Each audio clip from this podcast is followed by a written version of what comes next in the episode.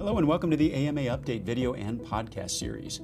Recently, we discussed rising maternal mortality rates in the U.S. We got a lot of feedback on that episode. And today, we're going to hear about how digital technology is being used to address this alarming trend by improving maternal health research.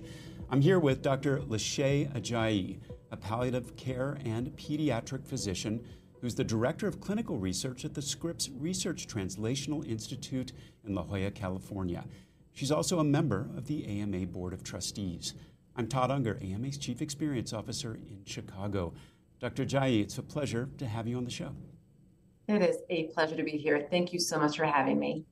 Well, in a previous segment that I mentioned, we touched on the challenges that pregnant patients have in answering their questions and finding evidence based information about their pregnancy. Dr. Ajayi, what gaps are you seeing in medical research around maternal health? That is a fantastic question. One of the biggest gaps we see is honestly in the diversity of voices that participate in clinical research in pregnancy healthcare. We know that pregnancy research is already difficult to recruit and engage participants in. So then when you look at that disparity, having diversity in those participants is a huge gap that currently exists.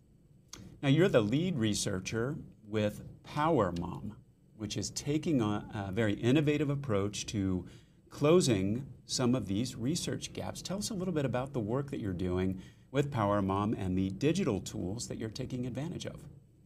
With pleasure.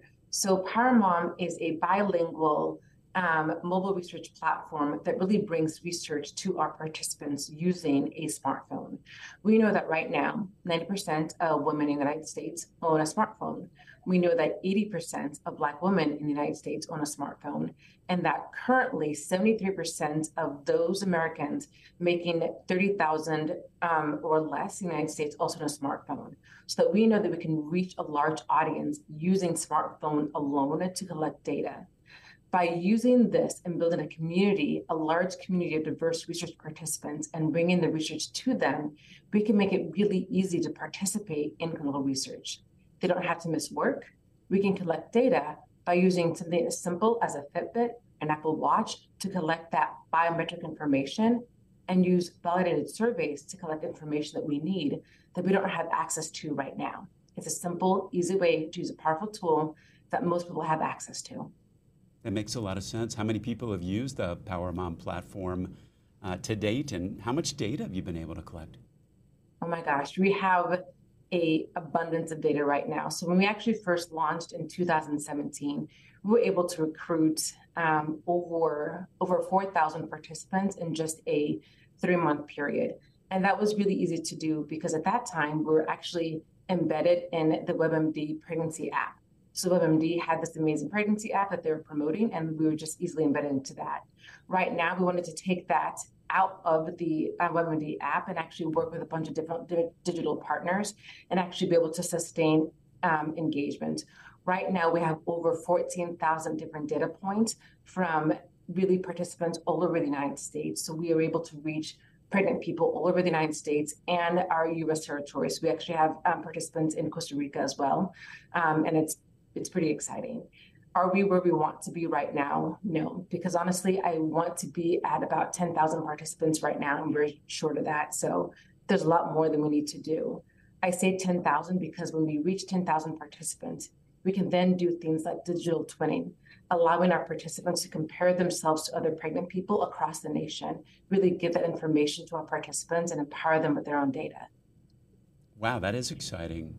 I'm curious. Yeah. Uh, what new insights into maternal health or research opportunities that you think you can unlock with access to that many people and that kind of remote real-time data that you wouldn't be able to do with, uh, say, more traditional monitoring?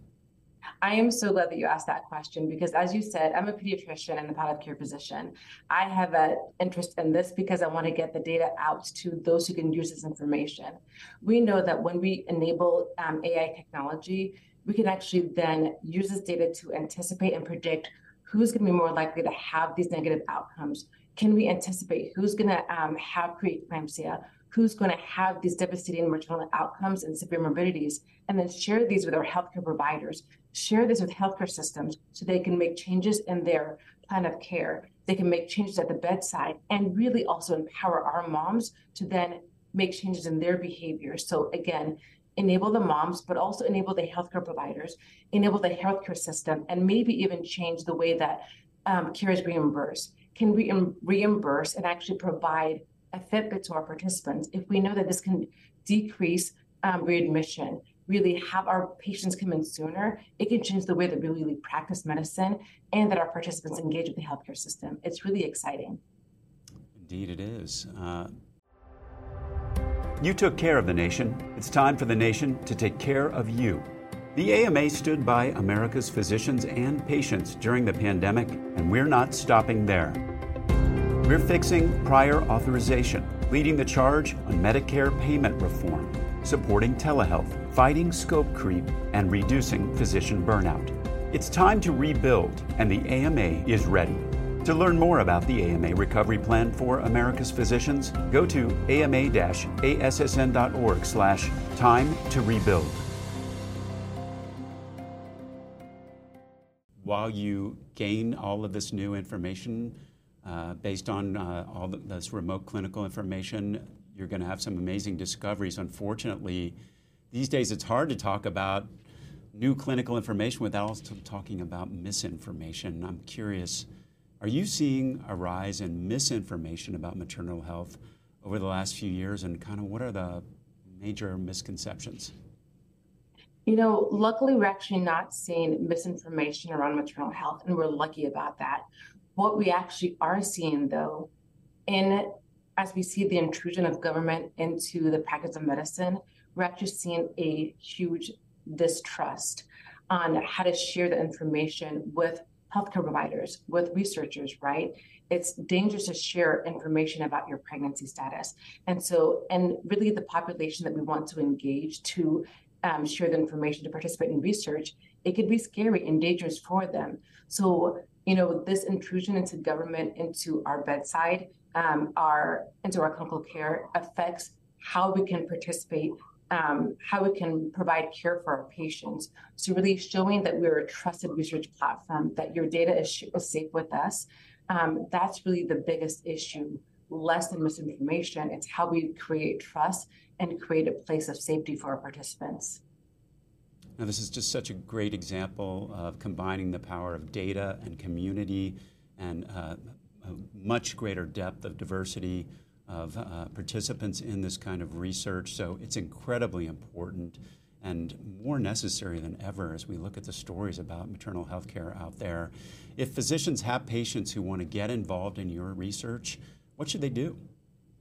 They should reach out to us on all the social media platforms. Really directly email us at powermom.scripps.edu. That's the best way to get information. We're also on Instagram, Twitter, um, and Facebook. So just look up PowerMom and you will find us on those platforms, but also powermom.scripps.edu is the best way to uh, get in touch with us.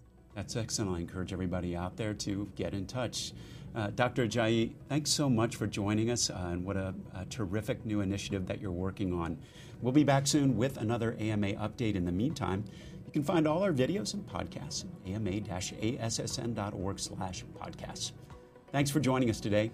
Please take care.